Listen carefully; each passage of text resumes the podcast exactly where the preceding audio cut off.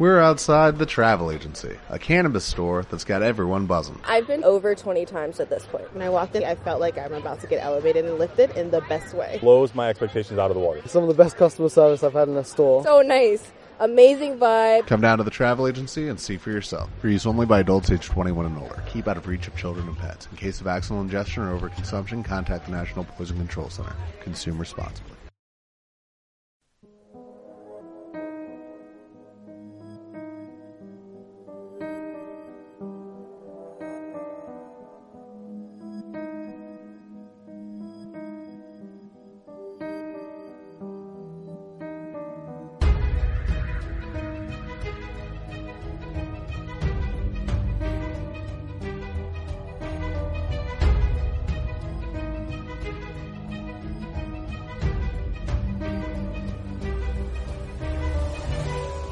Buenas noches, esto es Baile Radio H D veinticuatro siete T W C H.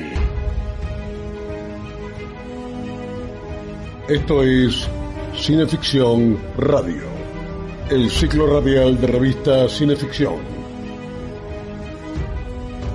Una creación de Darío Lavia y Juan Carlos Moyano.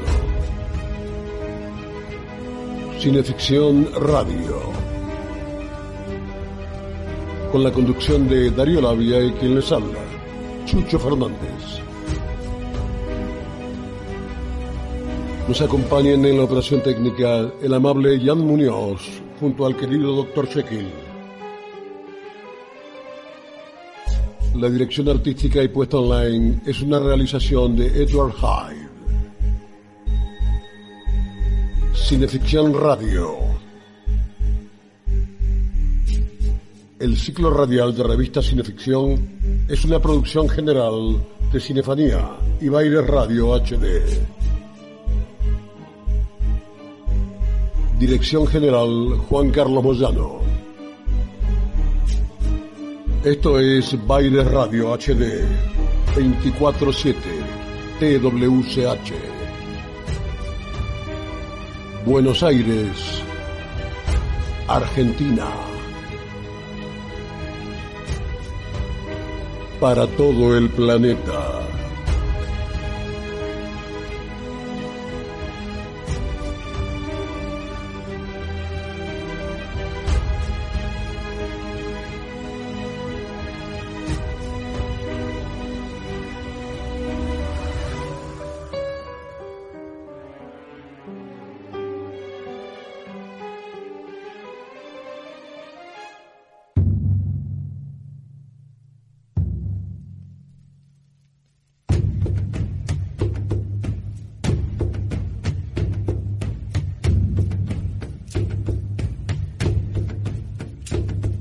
A medida que pasaban las horas, pudo oír el sonido de los tambores nocturnos con más claridad. Desde todos los puntos cardinales, los sonidos venían y se iban, el tambor contestando al tambor. El telégrafo de los kilómetros sin senderos que el mundo llama África. Con indolencia se preguntaba qué decían y con qué exactitud transmitían sus noticias. Extraño, pensó, que ningún hombre blanco haya dominado jamás el secreto de los tambores. Subconscientemente siguió su palpitante monotonía. Poco a poco se percató de que el batir había cambiado. Ya no se estaban transmitiendo opiniones o noticias sencillas. Hasta ahí podía entender. Había algo más que se enviaba, algo de importancia. De repente se dio cuenta de que fuera lo que fuere ese algo, en apariencia, se lo consideraba de vital urgencia y que por lo menos durante una hora se había repetido el mismo ritmo breve. Norte, sur, este y oeste, los ecos palpitaban, una y otra vez. Los tambores empezaron a enloquecerlo, pero no había forma de detenerlos. Decidió irse a dormir, pero había estado escuchando demasiado tiempo y el ritmo le siguió. Al final cayó en un sueño inquieto, durante el cual el implacable y palpitante staccato no dejó de martillearle su mensaje indescifrable al subconsciente. Dio la impresión de que se despertó un momento después. Una niebla palúdica se había levantado de los pantanos de abajo y había invadido el campamento. Se encontró jadeando en busca de aliento. Intentó sentarse, pero la niebla parecía empujarle para que siguiera echado. Ningún sonido salió de sus labios cuando se afanó por llamar a sus criados. Sintió que le sumergían cada vez más, más, más, más y todavía más abajo. Justo antes de perder el sentido, se dio cuenta de que estaba siendo asfixiado, no por la densa niebla, sino por un nauseabundo miasma que hedía con todo el horror de la descomposición.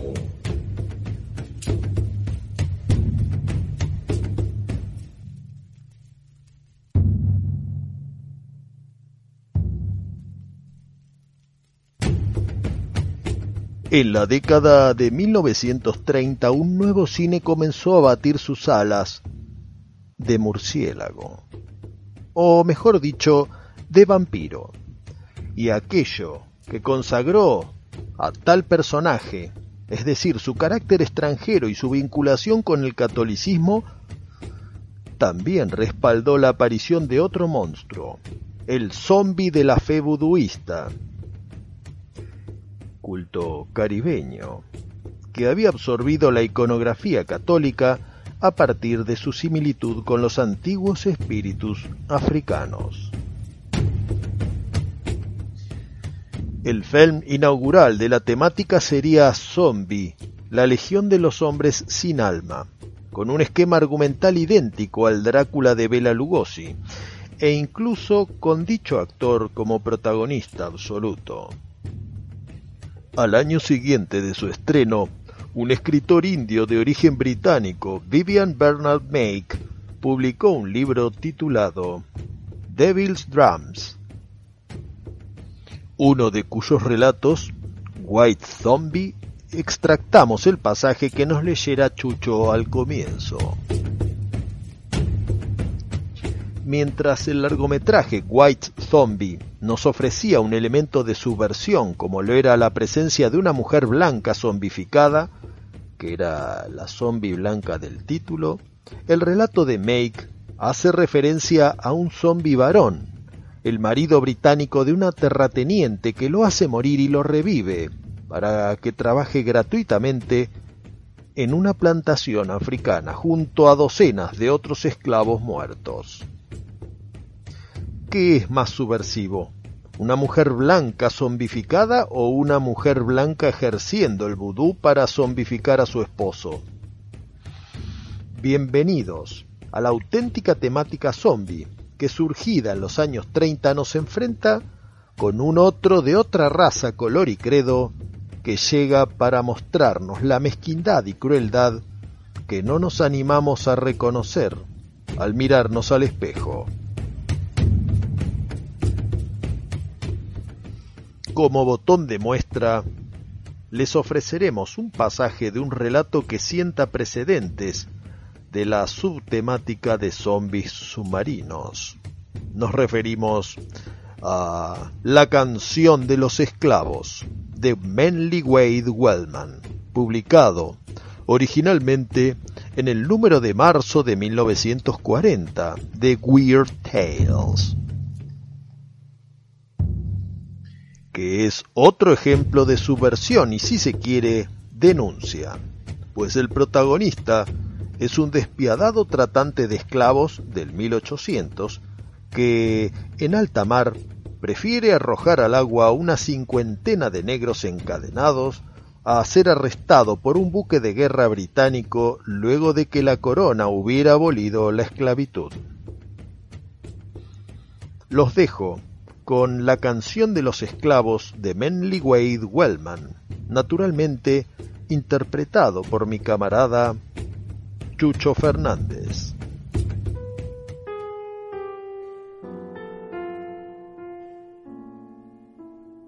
A través del cristal veía la palma de una mano, verde como un pez, y mojada.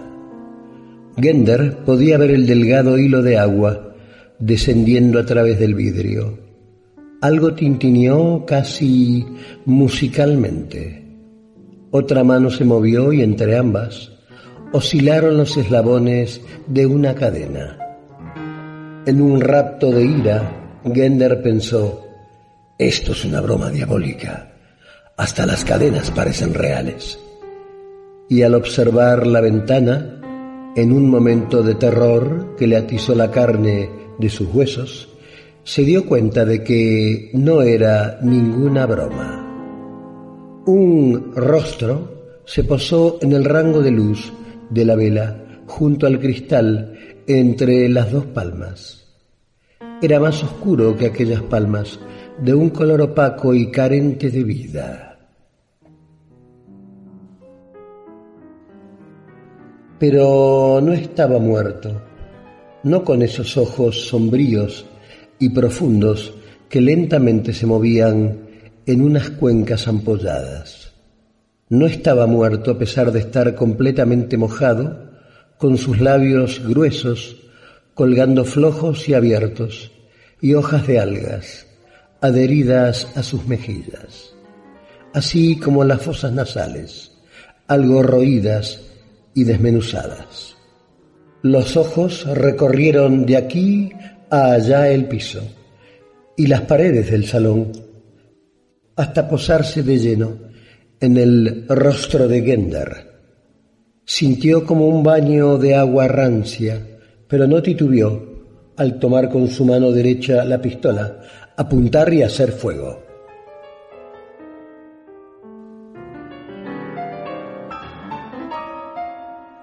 El cristal estalló ruidosamente y cayó en mil pedazos sobre el suelo bajo el alféizar de la ventana.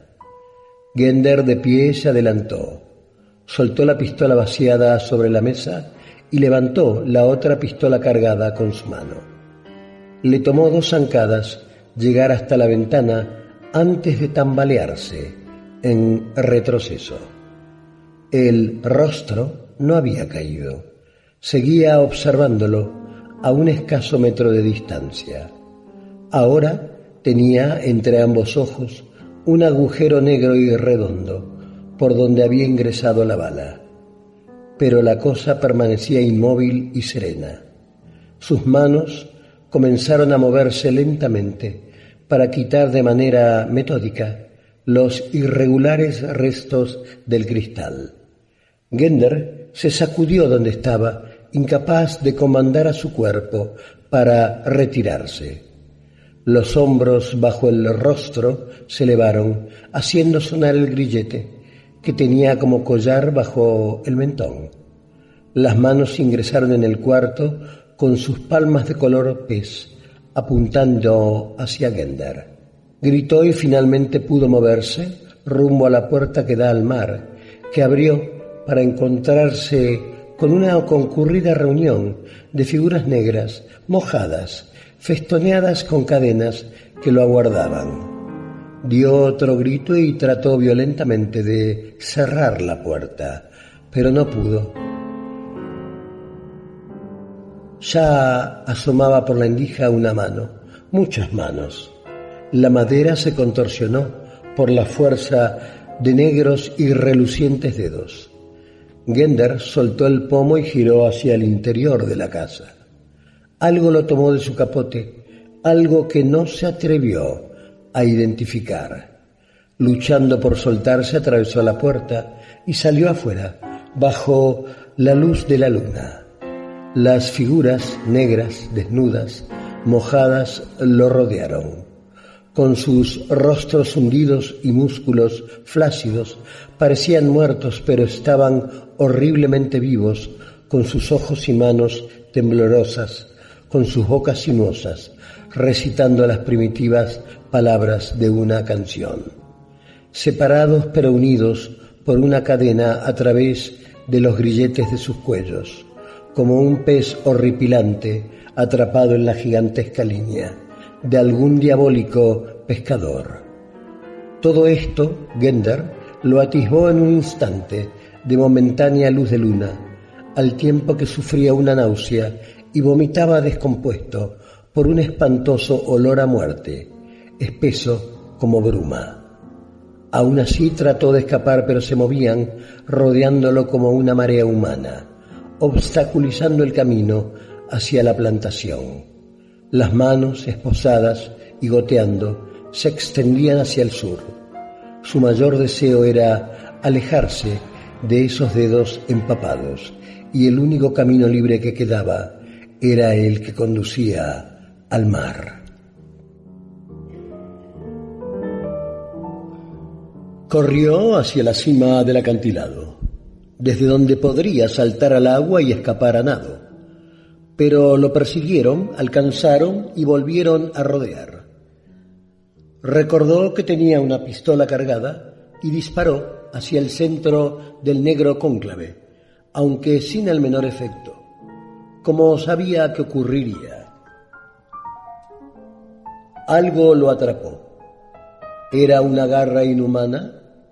No, era un collar de metal, con una cadena, un collar que tiempo atrás se enredó contra el metal de un ancla cuyo navío arrastró por el fondo del océano toda una línea de hombres encadenados.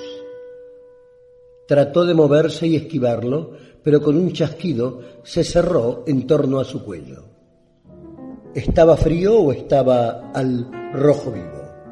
Se dio cuenta con un horror impreso a fuego en su corazón de que era el último de esa terrible procesión de encadenados. Recobró la voz. No, no, suplicó. No, en nombre de... Pero no llegó a pronunciar el nombre de Dios, ya que la multitud se abalanzó de repente hacia el borde del acantilado con un grito que surgió al unísono de todas sus gargantas muertas.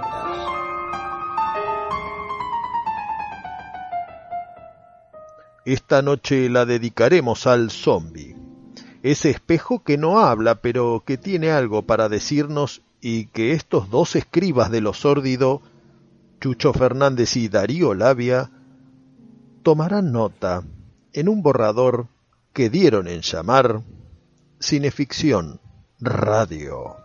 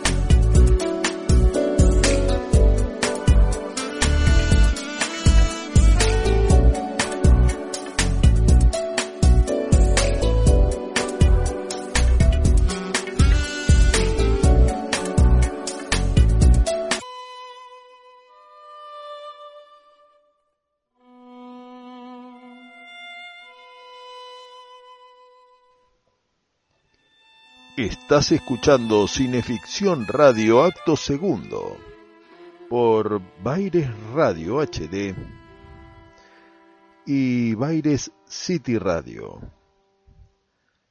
Y ahora me complace mucho presentarles a mi camarada Chucho Fernández. ¿Cómo anda? ¿Cómo le fue la semana? Están circulando ciertas versiones de que habría triunfado el amor. ¿Es verdad eso? El pueblo quiere saber de qué se trata. Cuente. ¿Cómo le va, querido jefe Lavia? Darío Lavia. ¿Cómo anda? ¿Bien? ¿Qué cuenta? Bueno, yo bien, contento, muy, muy feliz. Nos han hecho una nota, nos ha hecho una nota, digo bien, el querido camarada Adrián de Champs, acerca del cine de género, junto a la, a la querida Clara Kovacic, mi compañera en, en tanto ya, y en lo que viene, en lo que estamos haciendo y en lo que ya hemos hecho. Así que, ¿te preguntaron otra cosa? Perdón, perdón. Este señor, ¿de dónde, dónde está? Yo soy donde tengo que estar. Vos eh, contestá lo que te preguntaron. La verdad estoy sorprendido, no, no sabía que formaba parte del equipo. Yo siempre estoy en el equipo, querido. Bueno, no, no, no, no entiendo muy bien de qué se trata, eh, jefe Lavia. ¡Contá lo que te preguntaron! Bueno, no sé de qué me habla, pero... sí, estoy muy feliz, la verdad que estoy muy feliz, muy contento, ha triunfado el amor. Tiene nombre y apellido, ¿no? Más bien, desde luego, ¿no? Tiene un nombre selvático. Eh, de hecho se llama así, Selva. Selva Salpen. Eh, investiguen, investiguen el apellido. Tiene un origen ahí sureño, fueguino, que les va a encantar. Y sí, ha triunfado el amor, eh, he encontrado um, una alma gemela.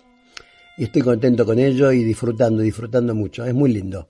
Cuando uno se enamora, tiene la sensación de, de que el tiempo tiene otra dimensión, tiene otros parámetros.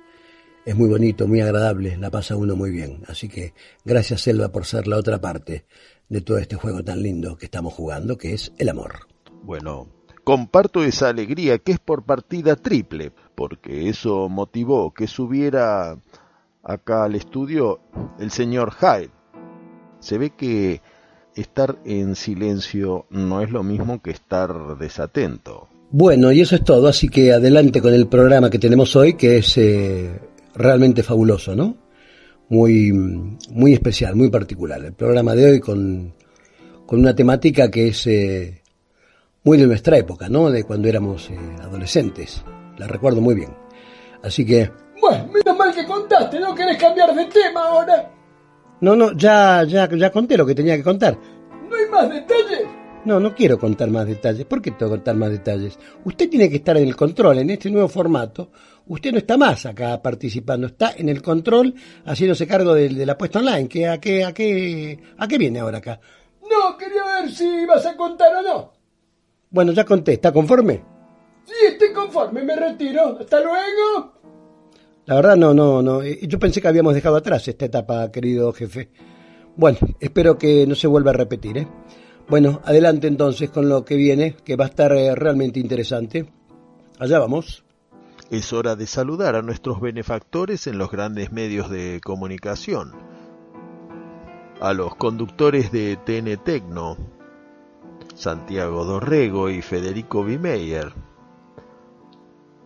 A Alexis Puig, a que felicitamos por el excelente arranque que ha tenido en materia de oyentes con cultura pop, a Sebastián De Caro, que está con Un Mundo Feliz en Radio Sí, y a Marcelo Pocavida, que está siempre los viernes con Body Bag.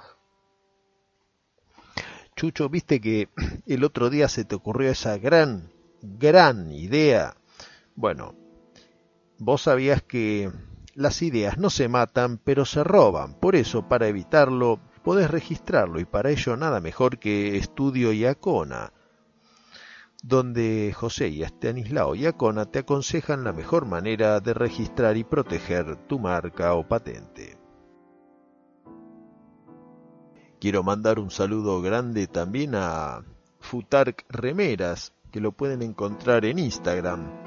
Bueno, Futark además de ofrecer una amplia, variada gama de remeras con motivos monstruosos, con motivos fantásticos, tienen todas nuestras publicaciones, los breviarios, la revista Cineficción y el libro de oro. Y muy pronto tendrán también el nuevo número de Cineficción y una nueva publicación de relatos fantásticos. Bueno, hoy tenemos un programón, porque es un tema bastante enjundioso el que tocamos, el tema de los zombies. Vos sabés, Chucho, que hoy en día los zombies son parte de la cultura popular, pero en cierto momento se los restringía al continente africano, de ahí al Caribe, y de ahí, gracias a las pantallas de cine, a todo el mundo y al iconostasio de la cultura popular. Pero basta de cháchara, nos vamos a unos compases musicales y a la vuelta me vas a explicar cómo fue eso de que yo anduve con un zombie.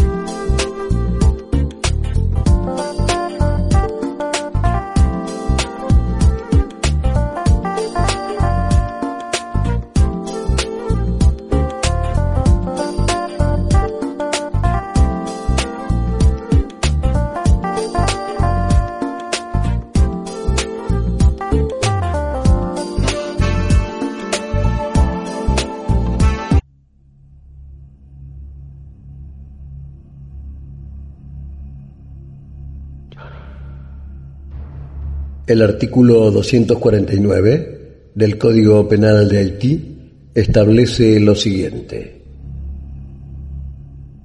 Se calificará de intento de asesinato el empleo de sustancias químicas contra cualquier persona a la que, sin causarle la muerte, se le produzca un coma letárgico más o menos profundo. Si después de haberle administrado tales sustancias la persona fuera enterrada, el hecho será considerado asesinato, sin tenerse en cuenta el resultado que se derive de ello.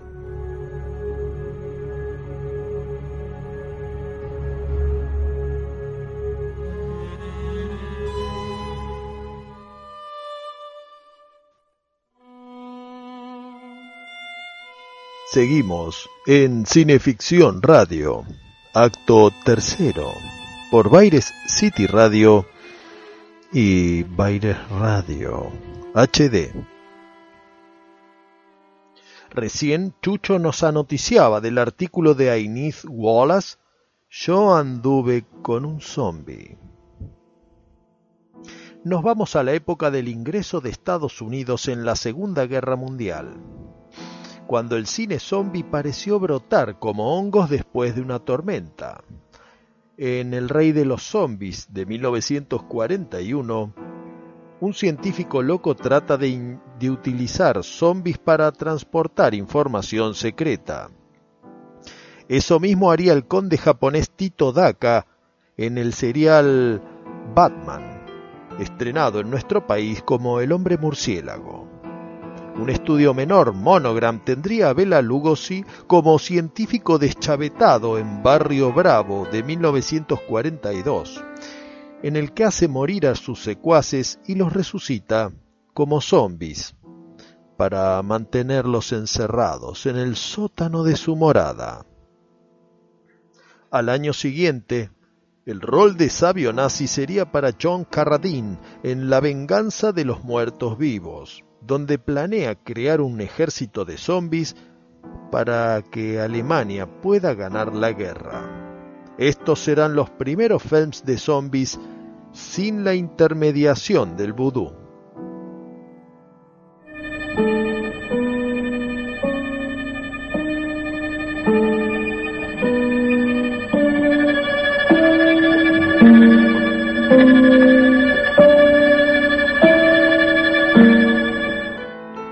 Bela Lugosi volvería al ruedo con El Brujo de mil novecientos cuarenta y cuatro, intentando curar a su esposa de una maldición que la ha vuelto zombie, con George Zuko como sumo sacerdote y John Carradine como asistente O P A.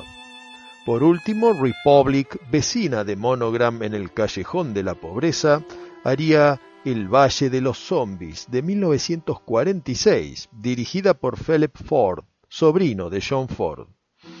Su protagonista Ian Keith se pregunta: ¿sería posible que un hombre parezca muerto pero que aún siga con vida? La idea me fascinó, se hizo una obsesión y al final descubrí en la tierra del vudú y las pociones diabólicas, El Valle de los Zombies. I didn't hear you enter. What can I do for you? My wants are simple, Doctor Maynard. Very simple.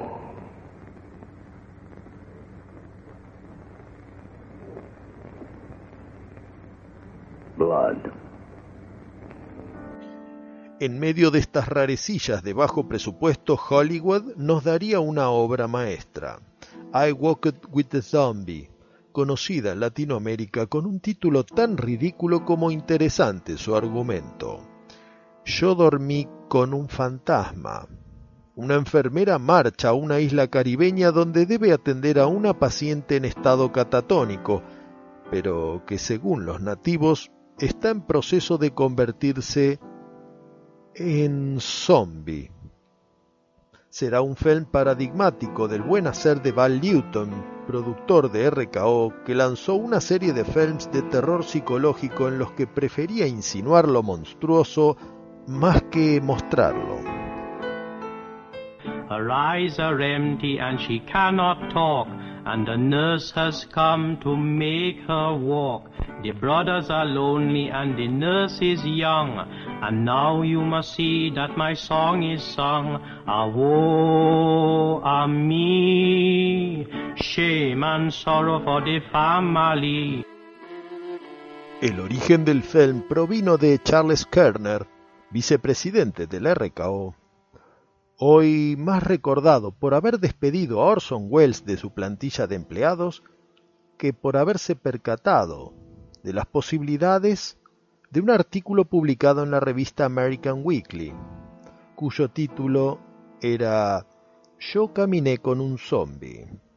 En verdad, más artículo informativo que narrativo, el nombre de su autora, la señora Inez Wallace, quedaría fijado como fuente de inspiración en los títulos de crédito.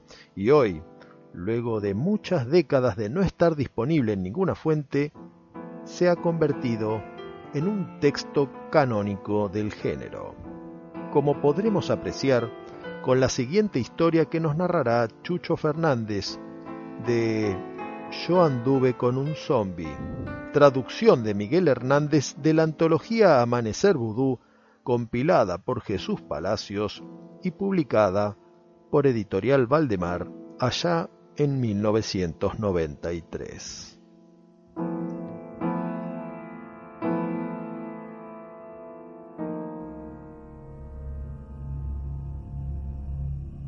No hace muchos años, cerca del famoso Puerto Príncipe, ocurrió un incidente que inmediatamente me recordó a los zombies. George McDonagh, un hombre blanco que había llegado a Haití, se enamoró de una joven nativa, finalizando su amor por ella cuando una muchacha blanca se enamoró a su vez de él. Así fue como abandonó a Gramercy por Dorothy Wilson y se casó con ella.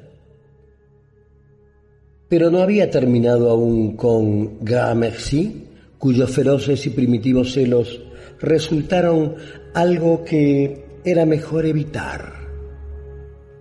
No llevaba aún un año de casado cuando su joven esposa cayó misteriosamente enferma y murió.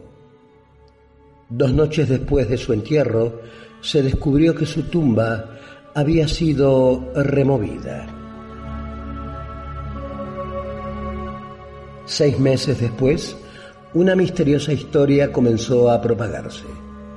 Se decía que en las horripilantes laderas de Morne Diable, próximas a la frontera dominicana, había un grupo de esclavos zombis. El rumor corrió y de pronto un nuevo misterio se unió a aquella historia cuando se supo que había una mujer blanca trabajando en el campo de caña. George McDonagh oyó la historia, al igual que otros muchos colonos americanos. Al principio, tal y como sus compañeros, se rió. Pero luego pensó en la tumba profanada de su esposa. Se asustó, dominado por los nervios, al recordar que la vengativa Gramercy era del mismo lugar del que procedía el fantástico rumor. Movido por un impulso, se dirigió al interior, hacia Morne Diable, llevando con él un fiel guía negro y dos eh, amigos. Partió por la noche en secreto. Su llegada al campo de caña resultó una completa sorpresa para su antigua novia morena, que huyó hacia la selva tratando de escapar de su venganza. Pero la terrible escena que presenció en aquel lugar introdujo la locura en su corazón, porque en los campos, trabajando con los esclavos negros, se hallaba el cadáver de la esposa de George McDonagh. Cuando se dirigió hacia su esposa, los azules ojos de ésta le miraron sin comprender, sin reconocerle. Y al ver que sus repetidos gritos no conseguían respuesta alguna de ella, acabó por entender. A la caída de la noche llevó consigo su cuerpo a casa y al anochecer lo condujo al cementerio. Abrió su tumba y le dio a comer sal, viendo cómo caía a sus pies, ahora ya realmente muerta. Después, George McDonagh inició la búsqueda de Gramercy, pero ya era demasiado tarde para vengarse, pues los nativos temen a los zombis y a quienes les obligan a trabajar más que el hombre blanco. Y enterados del crimen, antes de que George McDonagh pudiera llegar a Morne Diable para matar a la bruja, ellos mismos, su propia gente, la asesinaron brutalmente.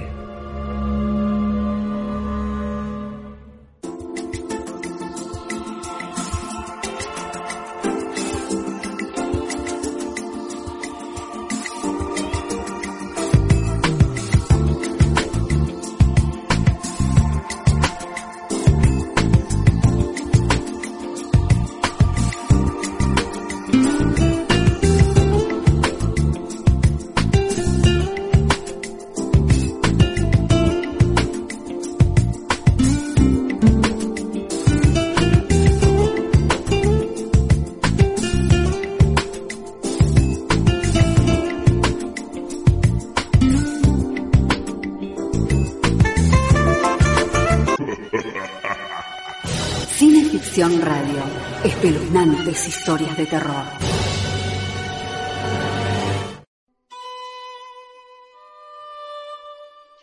Esto es Cineficción Radio, acto cuarto por Baile Radio H D y Baile City Radio. Es hora de nuestra entrevista y hoy tenemos el gran placer y honor de invitar a un realizador de cine que se iniciara ya en el siglo pasado con un título paradigmático, que hoy cobra carácter de culto. Nos referimos a Plaga Zombie, título pionero cuyos fotogramas comenzaban a impactar en nuestras retinas luego de alquilar el respectivo videocassette en Mondo Macabro o bien en Splatterhouse. Con el correr de las décadas, Pablo Parés y su equipo creativo denominado Farsa Producciones fue nutriendo una filmografía compuesta de cientos de cortometrajes, largos ganadores de festivales, producciones rodadas para el mercado hogareño norteamericano como Jennifer Shadow, protagonizada por Faye Dunaway, o bien la saga Daemonium, cuyos cinco episodios hoy también son de culto. Querido Pablo, te damos las buenas noches y agradecemos que hayas accedido a nuestra invitación. En tu carrera hay mucho cine independiente, pero también del otro, del industrial. ¿Cómo convive el realizador independiente de Plaga Zombie con el de cien por ciento Lucha? ¿Y dónde entra en esa dualidad el director de Jennifer Shadow? A ver, en su momento es medio un choque, digamos, cuando nosotros nos autoenseñamos, hicimos como una carrera muy, muy autodidacta durante muchos años, filmamos varias películas y después me llaman para hacer una película industrial eh, como Jennifer Shadow o unos años después eh, cien por ciento Lucha, El Amo de los Clones. Entonces en ese momento fue un choque fuerte porque el método en el, con el que nosotros lográbamos hacer las películas es muy distinto al método industrial. La gente que filma independiente, cada uno inventa su propio método. Y uno tiene que tener mucha flexibilidad para adaptarse como al método de cada realizador. Porque cada uno va, hace lo que quiere, no hay reglas, básicamente. Lo, lo único importante es que quede bueno el resultado final. En cambio, el cine industrial tiene como una forma muy estandarizada de hacerse, que es muy difícil de, de romper. Porque como trabaja mucha gente en los equipos industriales, veinte, veinticinco personas, es muy difícil inventar un método nuevo y que toda esta gente se adapte.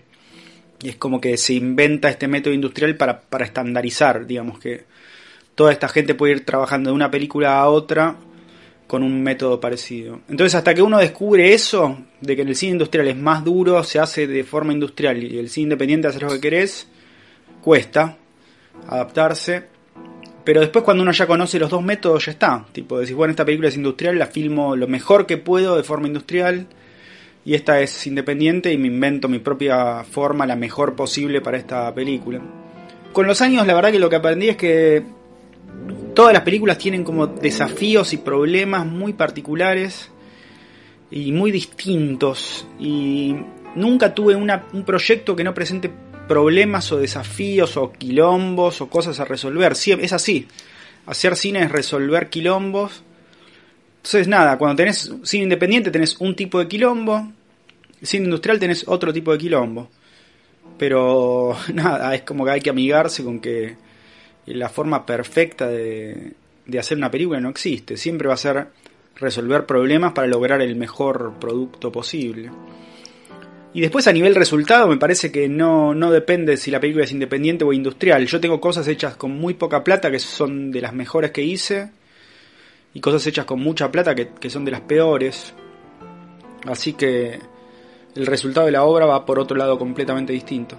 Ya dueño de una trayectoria de tres décadas, ya que comenzaste tempranamente a empuñar la cámara, ¿qué opinión te merece la evolución y desarrollo actual del cine fantástico argentino?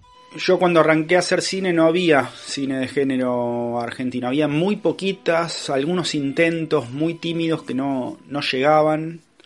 Yo recién la primera que recuerdo fue Moebius, la película financiada por la Universidad del Cine, que era un poco de ciencia ficción. Eh, y después nosotros veíamos, yo qué sé, los sketches que hacía Pipo Chipolati, que eran un poco fantásticos en la T V Ataca.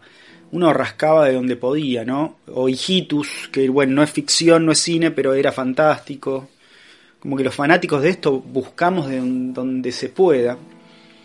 Y bueno, después llegan las cámaras de video y todos empezamos a filmar y se vuelve a hacer, se pone un poco más fácil hacer cine y ahí aparece como esta explosión de cine fantástico y terror nacional, explosión, digamos. Se, se empezaron a hacer películas tanto independientes como industriales, bastante, se empezó a armar un circuito, pero que ese circuito nunca logró romper y llegar al mainstream, apenas tuvo unos coqueteos muy sutiles en algún momento, con la película, yo que sé, Sudor Frío, o alguna que otra más que no se me ven, no se me viene a la cabeza ahora. Eh, Kryptonita le fue bastante bien, digamos que, que después hicieron la serie de Nafta Super. Hubieron como algunos momentos en que el gueto, este circuito muy cerrado de cine fantástico, logró tocar como lo popular. Y ahora como que sigue, toda esa gente sigue filmando, estamos todos en actividad, la verdad se está filmando. Eh, nos vamos adaptando, en alguna época hay más plata del Estado, en otra época no, en alguna época hay que hacer películas chicas, en otra puedes hacer películas grandes, pero seguimos. Lo que en calidad se está mejorando muchísimo, las pelis ya estamos logrando cosas bastante dignas o cosas que le podés mostrar a cualquier persona y las disfruta, como Aterrados, por ejemplo, o en mi caso Daemonium, ya es como un poco más potable para todo el mundo. Lo que siempre cuesta es romper esta burbuja y romper y llegar a un público más grande. Es imposible, es como que esto es endogámico y estamos todos con todos y nos cuesta muchísimo llegar a más público. Ese es como el desafío. Los dos grandes desafíos del cine actual nacional son los guiones, profesionalizarnos en lo que es hacer un guión. En un momento nos profesionalizamos con la fotografía, en otro momento con el arte, en otro momento con los efectos. Bueno, llegó el momento de profesionalizarse con el guión y eh, la difusión, llegar a más gente. Vayamos un poco a los comienzos. ¿Cuál fue tu primer contacto con el cine de zombies? Y con una pistola en la cabeza, te dan a elegir entre dos bastiones de dicha temática, George Romero o Peter Jackson. Los muertos vivos a, a mí, a, a mis amigos Hernán, Sáez, a Walter, Cornás, los, los que éramos del grupo de chicos, nos llegaron más, la verdad, por el regreso de los muertos vivos, la película de Dan O'Bannon, que por eh, la noche de los muertos vivos de la de Romero. Eh, pensá que nosotros éramos de, de barrio, entonces llegaban las pelis en videoclubs. Eh, Y bueno, por ejemplo, por eso llegó por ejemplo, mal gusto la primera película de Peter Jackson, que son una especie de zombies extraterrestres. Esa se editó en V H S y esa la pudimos ver. Así que sin duda somos más de, de Peter Jackson y Sam Raimi, el director de Evil Dead, que de George Romero. Yo a Romero después lo conocí más de grande cuando aparece el videoclub Mondo Macabro, eh, en que íbamos a Capital a alquilar las películas y volvíamos. Y ahí pudimos ver todas las de Romero y cuando apareció el, el, el D V D también. Y me encanta. Pero la verdad que en, la, en las bases tenemos más a mal gusto. Regreso de los Muertos Vivos, Evil Dead, digamos, que, que a las pelis de, de Romero. Esta noche la dedicamos al cine de zombies. Un tema hipercomercializado a través de infinidad de realizaciones y series. ¿Cuáles son tus películas de zombies de cabecera? Yo trato de ser bastante abierto con los gustos y, y de disfrutarlas las películas. Siempre digo que me gusta toda película que no tenga demasiadas cosas malas. Digamos, si no le tengo que perdonar demasiado está todo bien. Pero bueno, tampoco soy súper fanático del género de zombies actual. Digamos, como que me aburren un poco. Ya se pusieron muy previsibles. Eh, me gustan más las películas donde los personajes humanos son interesantes. Y ahí como la más copada es Evil Dead, toda la saga. Que bueno, no son tan zombies, son más unos demonios, pero son casi zombies. Pero es tan importante el personaje de Ash como los, los zombies, ¿no? Los demonios. Y después hay películas muy buenas, yo que sé, Tren a Busan estuvo muy buena. No tanto la secuela Península, que ya es una cuestión... Se pone muy comercial, digamos, se convierte más en una Guerra Mundial Z... Ya me gustó Guerra Mundial Z, tipo ver la visión de Hollywood de los zombies es interesante también, es distinto por lo menos. Pero de Tren a Busan dos esperábamos otra cosa. Me gusta mucho El Regreso de los Muertos Vivos, que ya la nombré antes, por los personajes, porque es cómica, divertida. Eh, pero bueno, creo que necesita aires nuevos el género. Reinventarse y es como que está evolucionando muy lentamente, pero no está habiendo un salto grande que muestre algo distinto y, no sé, más novedoso. Ser un realizador independiente te ha llevado a tratar de correr con los tiempos. Hace nueve años comenzaste la aventura de Daemonium, en cuyo multitudinario reparto estuvo aquí el camarada Chucho personificando al comandante Cortés. Inicialmente, lo que fue una serie para YouTube, luego de cientos de miles de visionados, llegó a Netflix. ¿Es verdad que el universo de Daemonium se ampliará dentro de poco? Y bueno, sí, Daemonium fue un, este proyecto que nos tomó un montón de años, independiente, muy artesanal, de, pero mucho trabajo, le pusimos mucho cariño, mucho amor, eh, hicimos todo lo posible, queríamos realmente sumar un granito de arena, ¿no?, al cine nacional. Y el grupo, nosotros seguimos charlando, digamos, con todos los, los principales, pero la realidad es que fuimos cambiando mucho. Algunos ahora son padres de familia y están muy ocupados. Fuimos cada uno tomando sus, sus caminos, pero igual estamos en, en contacto. Y lo que tiene Daemonium es que es un proyecto grupal, la verdad. Fuimos muchísimos los que colaboramos, así que si, si el grupo empieza a cebarse y a, a coparse con hacer un capítulo nuevo, haremos un capítulo nuevo. No depende de nadie, de ningún individuo, sino de, de, todas, de todos. Es un proyecto muy grupal, digamos, ¿no? El nombre del director aparece muy atrás en los créditos. Eh, es una cosa muy colaborativa, así que si, si, si empieza, si nos empezamos a cebar entre todos y, y empiezan a haber ganas para hacer un nuevo Daemonium, haremos un nuevo Daemonium. Hay plata todavía de la venta a Netflix, o sea que se podría hacer con un, un presupuestito, yo qué sé, estaría bueno. Este petit apocalipsis que tratamos de remontar ha impuesto un parate casi absoluto al cine. ¿Qué planes y proyectos tenés para el momento en que se puedan llevar a cabo?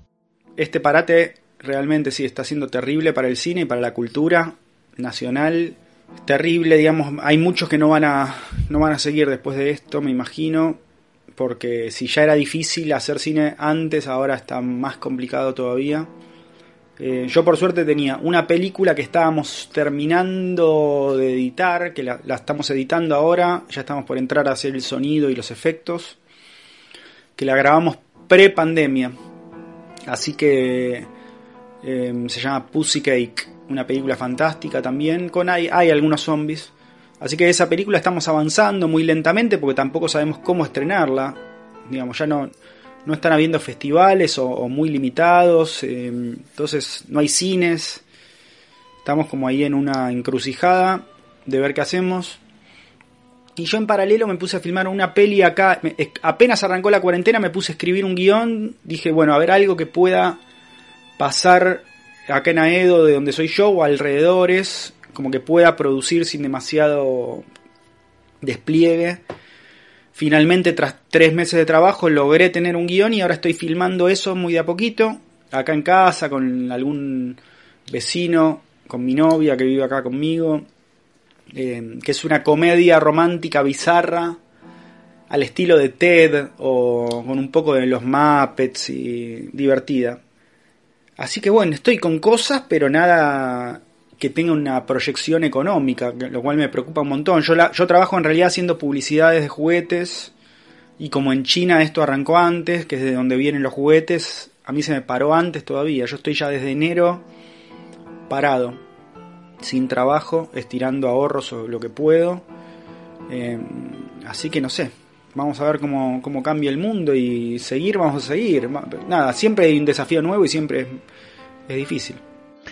Para los oyentes, recordarles que pueden ver las películas de Pablo si dirigen su cibertimón a la web cinesalvaje punto com, donde podrán encontrar links para Filmatron, Jennifer Shadow, la tríada de Plaga Zombie, Zona Mutante y Revolución Tóxica, Daemonium, Nunca asistas a este tipo de fiestas y su secuela, la épica cien por ciento Lucha, El Amo de los Clones, Post, La Aventura Completa, Capanga, Grasa, y también hay coordenadas para ver Soy Tóxico en Flow de Cablevisión y Bruno Motoneta en cine punto ar. Pablo, te agradecemos mucho por tu tiempo y gentileza y ya nos veremos. en las butacas de los cines o en la mesa de una feria de fanzines.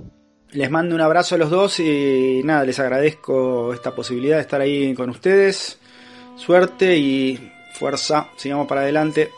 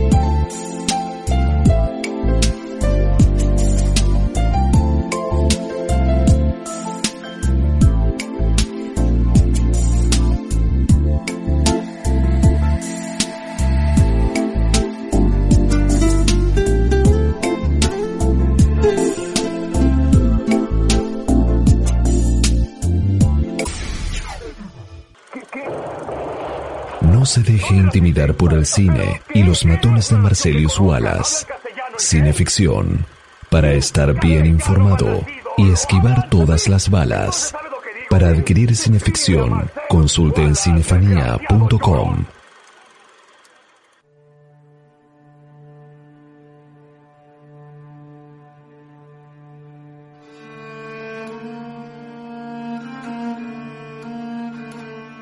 ¿Cómo era posible?, pensó el científico, de que su tratamiento devolviese la vida, pero no el sano juicio. Había experimentado solamente con animales menores, pero ¿quién podía asegurar que un conejo o un cerdito de Guinea reanimados poseían actividad mental normal? Tal vez solamente el organismo físico pudiera recuperar la vida, pero los procesos mentales permanecían muertos. Tal vez, después de todo, había algo llamado alma o espíritu que se evaporaba del cuerpo al momento de la muerte y no podía ser restaurado. El doctor Farham tembló a pesar del calor del sol. Si así fuera y el alma o el espíritu, la razón o como se llame, era lo que mantenía el balance del ser humano, o de cualquier animal, si esta inexplicable y desconocida materia estuviera ausente al momento de revivir a los muertos, entonces que Dios nos asista. Maldijo el día en que descubrió ese compuesto. En vez de traer un beneficio a la humanidad, había provocado destrucción. Había creado seres inmortales, carentes de todo rastro de humanidad. Amor, afecto, bondad, inteligencia, conocimiento del bien o del mal, autocontrol y cualquier otro atributo humano.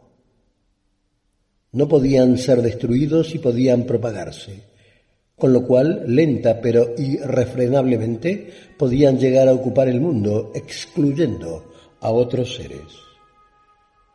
Los muertos resucitados y su progenie continuaban. Ni siquiera podían destruirse entre sí. El mundo se convertiría en un infierno, como ni el Dante soñara. ¿Será posible semejante calamidad?, pensaba el doctor mientras conducía rumbo a la ciudad.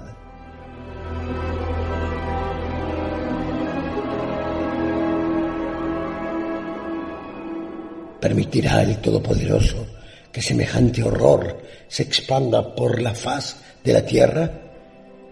En ese momento, por primera vez en muchos años, el doctor Farham se sorprendió al pensar en Dios, rezándole mentalmente una plegaria para que sus ideas sean erróneas y que su fallido intento por ayudar a la raza humana no derivara en una catástrofe. Entonces, ya más calmo, trató de ordenar sus pensamientos y resolvió que, sin importar las consecuencias que pudiera atraerle, debía reportar a las autoridades ofreciendo toda su fortuna y tiempo para ayudar a corregir el daño cometido. Así fue como comenzó la plaga de los muertos vivientes, tal y como más tarde se la denominó.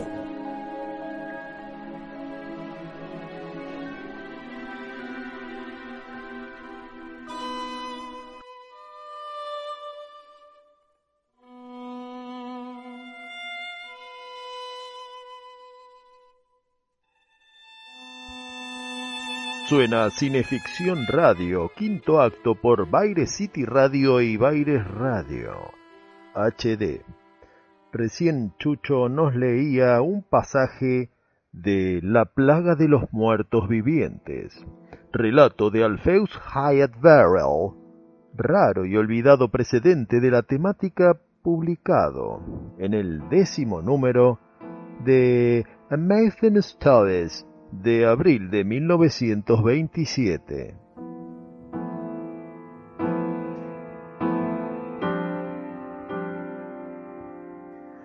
Durante las décadas de mil novecientos cincuenta y sesenta, mientras el cine de zombies seguía pivoteando sobre el vudú y las artes negras, un nuevo arquetipo surgía incipiente: los muertos reanimados, preferiblemente por la intervención de algún científico o bien por indetectables influencias extraterrestres.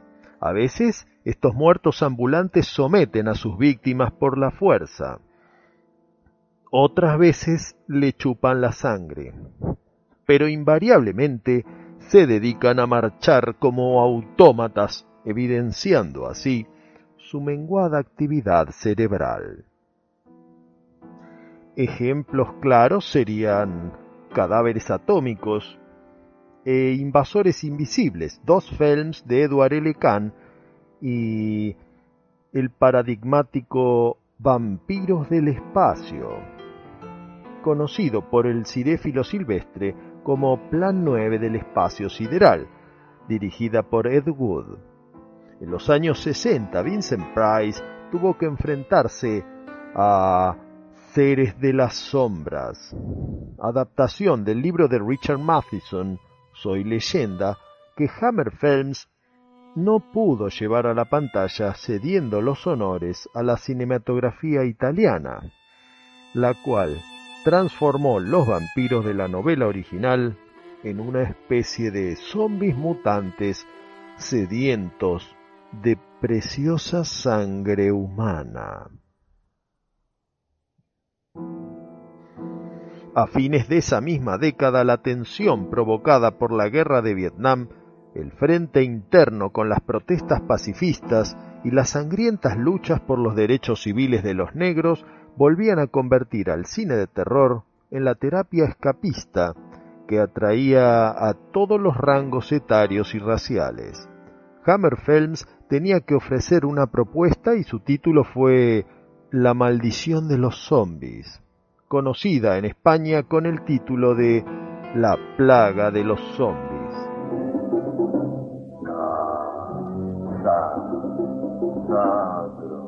En una aldea de Cornualles, un terrateniente realiza ritos de magia negra para transformar a sus obreros en zombies y de esta manera tener mano de obra gratuita que le evite pagar cargas sociales y A R T. Su director, John Gilling, diría en entrevistas que se trató de un film con sutil trasfondo político. Según sus palabras, una bizarra reflexión acerca del sistema capitalista, que nos obliga al trabajo forzado, al trabajo zombie.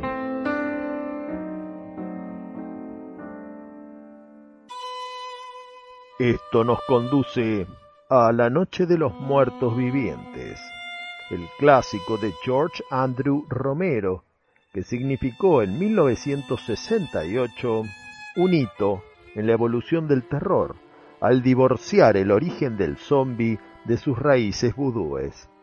Serán estos zombies representantes de lo unheimlich. Vienen por ti, Bárbara. ¡Calla! ¡Eres un idiota! ¡Vienen por ti, Bárbara! ¡Basta! ¿Quieres no decir las tonterías? ¡Vienen por ti! ¡Mira! Ahí está uno de ellos. Te va a oír. Aquí viene. Yo me voy. ¡Johnny!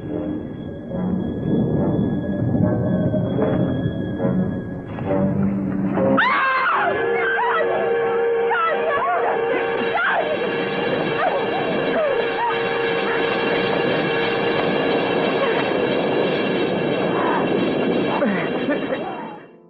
La apariencia horrenda, pero a la vez doméstica, de estos muertos vivientes nos obligan a delimitar en nuestra mente qué clase de barrera nos separa de ellos. No pueden ser considerados como un otro foráneo, ya que estos zombies surgen de los cementerios, del pueblo o de la misma ciudad. Por eso su calificación como Unheimlich, una clase de terror que nos enfrenta a algo conocido y familiar, pero que se enrarece y se torna desconocido. A partir del opus de Romero, la invasión zombie se institucionaliza y su impronta se propaga y multiplica a la enésima potencia, a lo largo de secuelas, parodias, remakes, copias y réplicas de estas copias.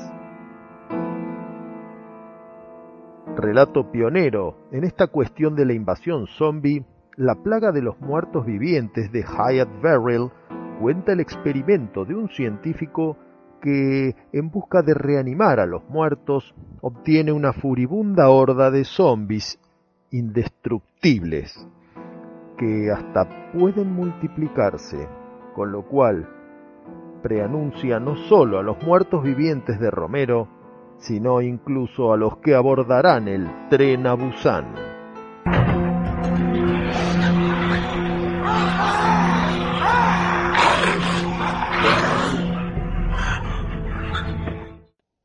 Los dejo con Chucho Fernández y otro extracto de La plaga de los muertos vivientes, de Wyatt Verrill.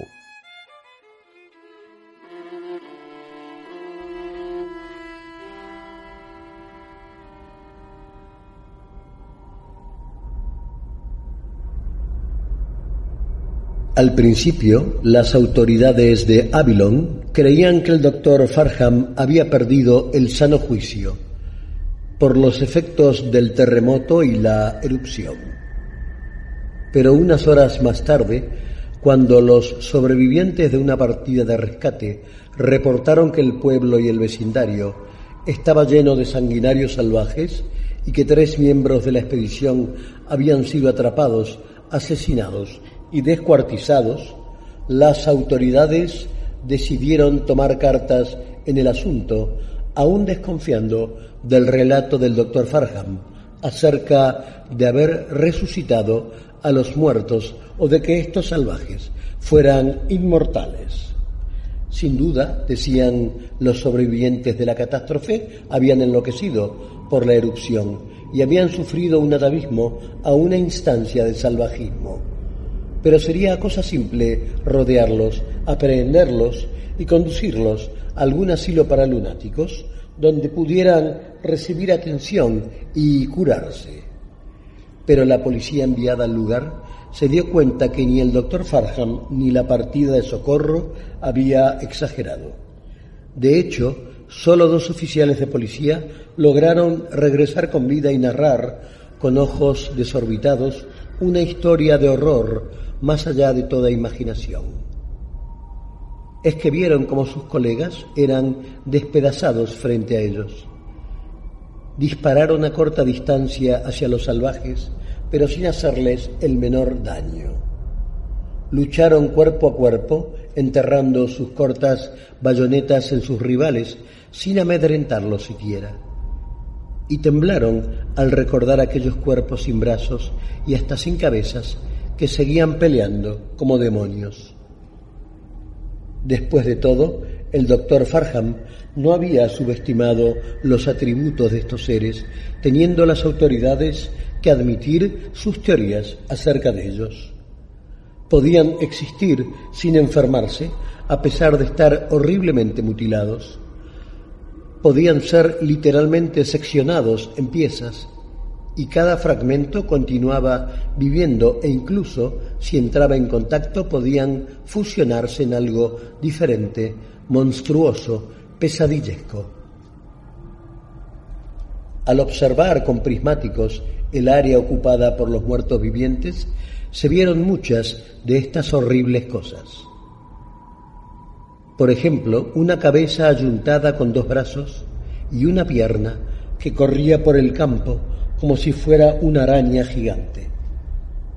En otro lugar se vio un cuerpo sin piernas que tenía dos cabezas adicionales, una en cada hombro, bajo los cuales carecía de brazos. Muchos de estos seres tenían manos, dedos, pies y otras porciones de anatomía que le salían de heridas de diversas partes del cuerpo. Es que los muertos vivientes, sin el poder del raciocinio, tenían el instinto de reemplazar aquella parte amputada, recogiendo cualquier fragmento humano que encontraban e injertándolo en las heridas abiertas.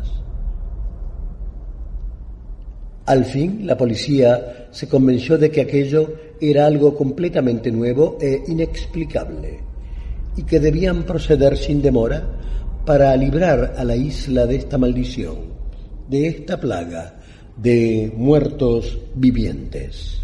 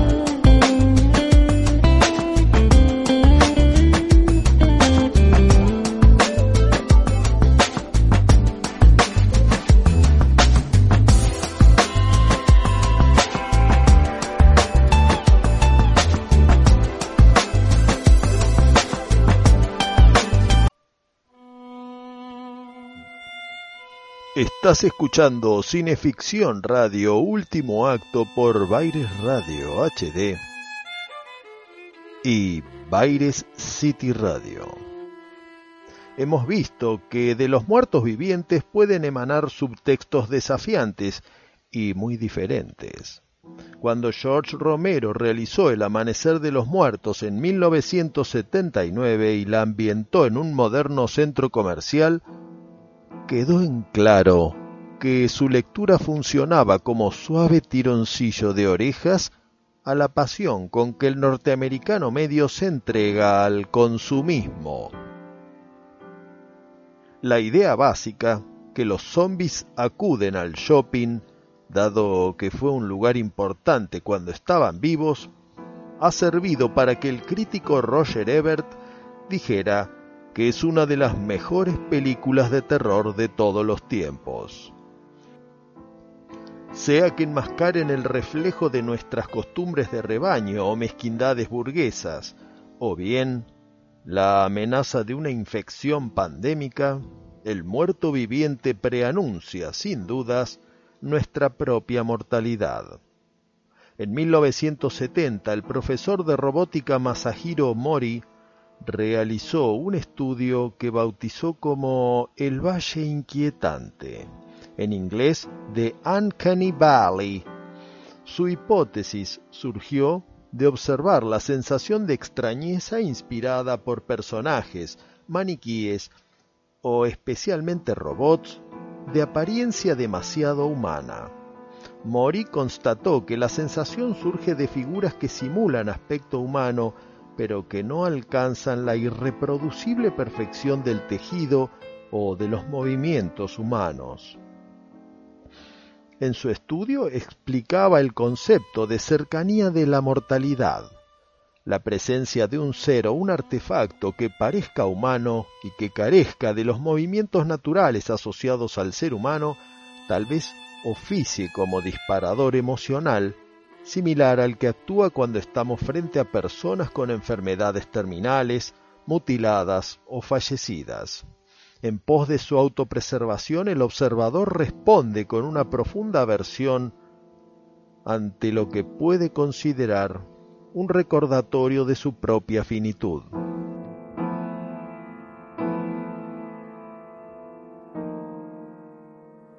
Según el valle inquietante de Mori,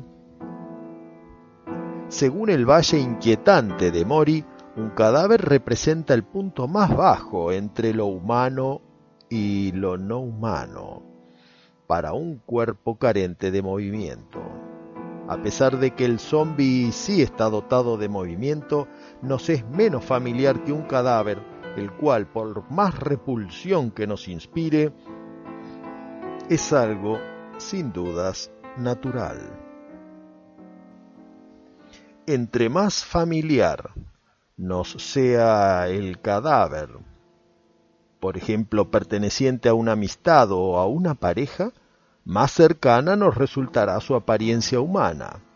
Entre más perturbadora e inesperada sea la apariencia del zombi, por ejemplo, debido a su grado de descomposición, más bajo estará en el valle de la escala de Mori. Más sensación unheimlich, siniestra, nos dará. Tal vez esta fibra íntima que nos recorre a todos los que aún respiramos y tenemos pulso, se propusiera tocar Thorp McClusky en su relato Cuando caminan los zombies, publicado en el número de septiembre de mil novecientos treinta y nueve en la paradigmática Weird Tales. En su capítulo Zombie Pulp de la antología La Plaga de los Zombies y otras historias de muertos vivientes, publicada por Valdemar en dos mil diez, don Jesús Palacios resalta cómo el autor se regodea en la descripción de sus zombis, mostrando claramente su truculenta naturaleza de auténticos muertos vivientes. Pero mejor que decirlo es sentirlo, y para ello los dejo en manos de Chucho Fernández con Cuando caminan los zombies, de Thorp McClusky.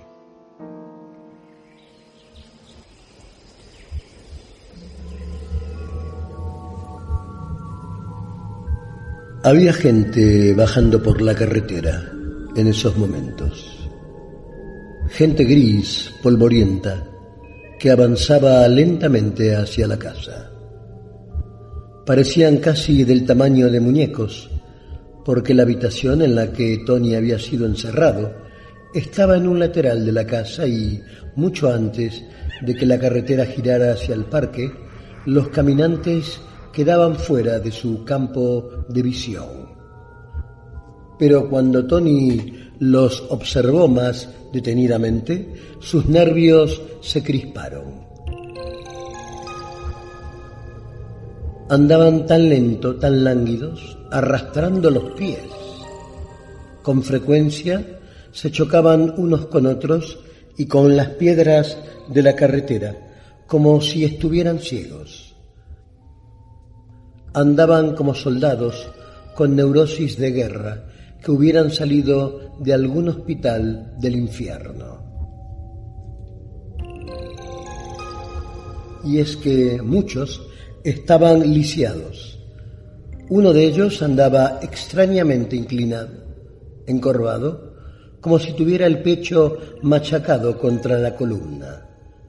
A otro le faltaba media pierna, desde la rodilla, y en vez de una pierna artificial llevaba un palo, atado con una cuerda que se le hundía varias pulgadas en el muñón.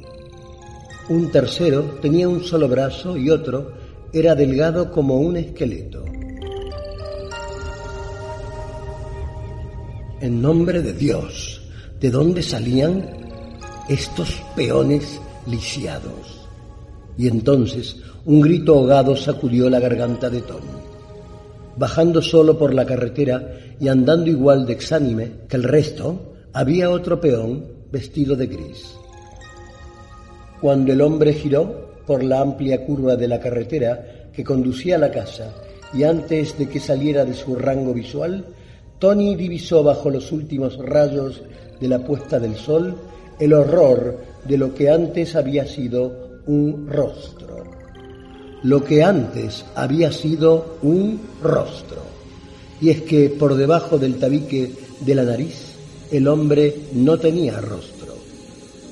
La blancura de sus vértebras, al aire, excepto por unos cuantos hilos de carne reseca, sobresalía con horrible crudeza por el cuello de su camisa para unirse con la base destrozada de un cráneo angular.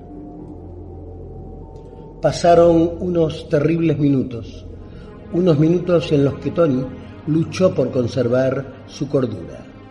Finalmente se arrastró débilmente hacia la puerta, con una única idea en mente: escapar de aquel lugar demencial.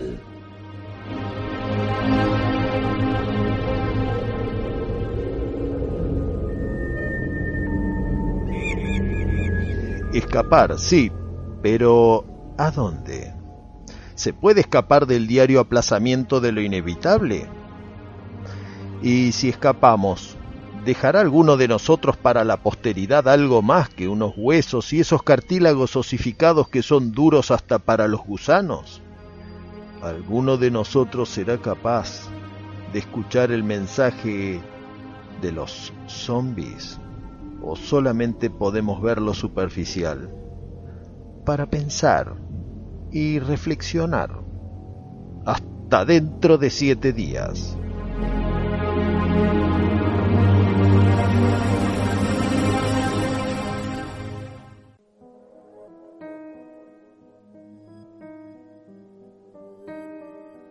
Bien, queridos amigos, esto ha sido todo por hoy.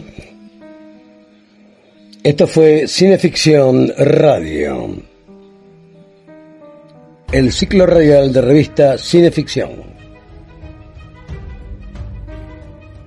Los acompañaron, como siempre, el querido jefe Darío Lavia. ¿Y quién les habla? Chucho Fernández.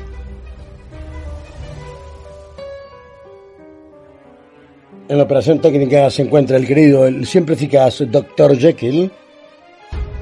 Y la puesta online es una realización de Edward Hyde, que hoy nos ha venido a visitar al estudio. Así es. Así acá veo.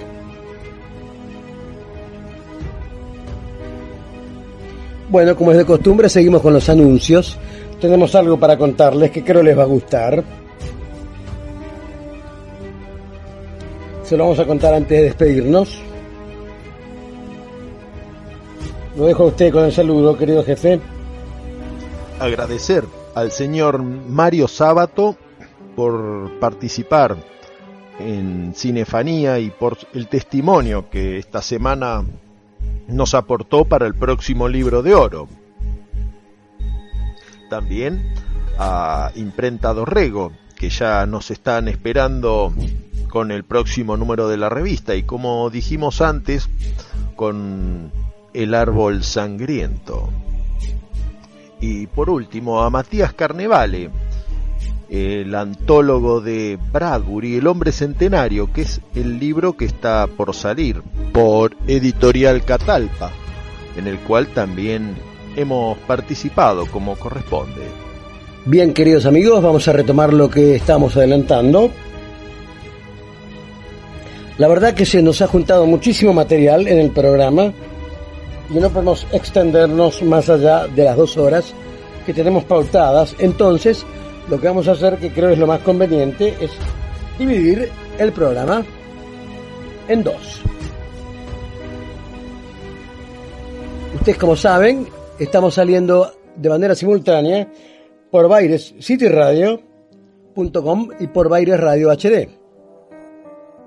De los queridos amigos Tony Bosikovic y Jan Muñoz, respectivamente. Lo que queda de septiembre, de este mes de septiembre, vamos a seguir de igual modo, como estamos saliendo ahora.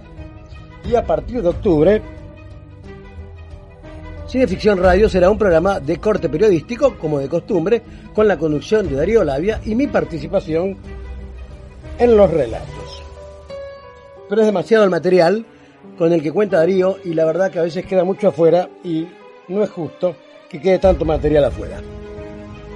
Entonces vamos a hacer narraciones extraordinarias de Cinefanía también por Baile Radio H D en un horario que les vamos a confirmar en lo que resta del mes. Quedando así Cineficción Radio en su horario habitual de los domingos entre las veinte y veintidós horas y ya veremos cómo nos instalamos en Baile Radio H D con narraciones extraordinarias de Cinefanía que voy a conducir yo y con la participación especial también de mi querido camarada Darío Lavia. Bueno, espero haber sido claro, queridos amigos. Nos volveremos a encontrar como todos los domingos entre las veinte y veintidós horas. Esto fue Cineficción Radio, dirección general desde Houston, Texas, como de costumbre, Juan Carlos Moyano. Gracias Claudita Graciano en la producción, gracias a todos por estar allí. Será entonces hasta la próxima.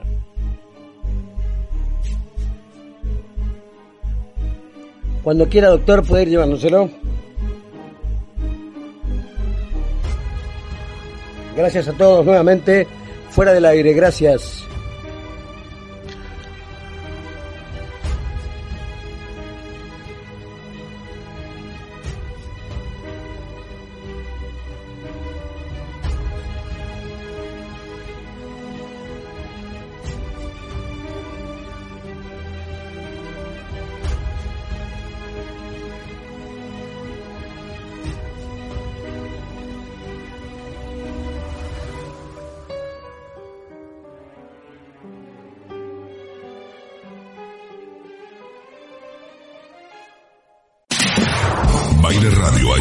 Escucha la mejor música de todos los tiempos. Escucha la mejor música de todos los tiempos. En una sola radio, veinticuatro siete. Solo acá en veinticuatro siete. Solo acá en T W C H. Para el planeta. Buenos Aires, Argentina. Buenos Aires, Argentina. ¿No te encantaría tener cien dólares extra en tu bolsillo? Haz que un experto bilingüe de TurboTax declare tus impuestos para el treinta y uno de marzo y obtén cien dólares de vuelta al instante. Porque no importa cuáles hayan sido tus logros del año pasado, TurboTax hace que cuenten. Obtén cien dólares de vuelta y tus impuestos con cien por ciento de precisión. Solo con Intuit TurboTax. Debes declarar para el treinta y uno de marzo. Crédito solo aplicable al costo de la presentación federal con TurboTax Full Service. Oferta sujeta a cambios o cancelación en cualquier momento.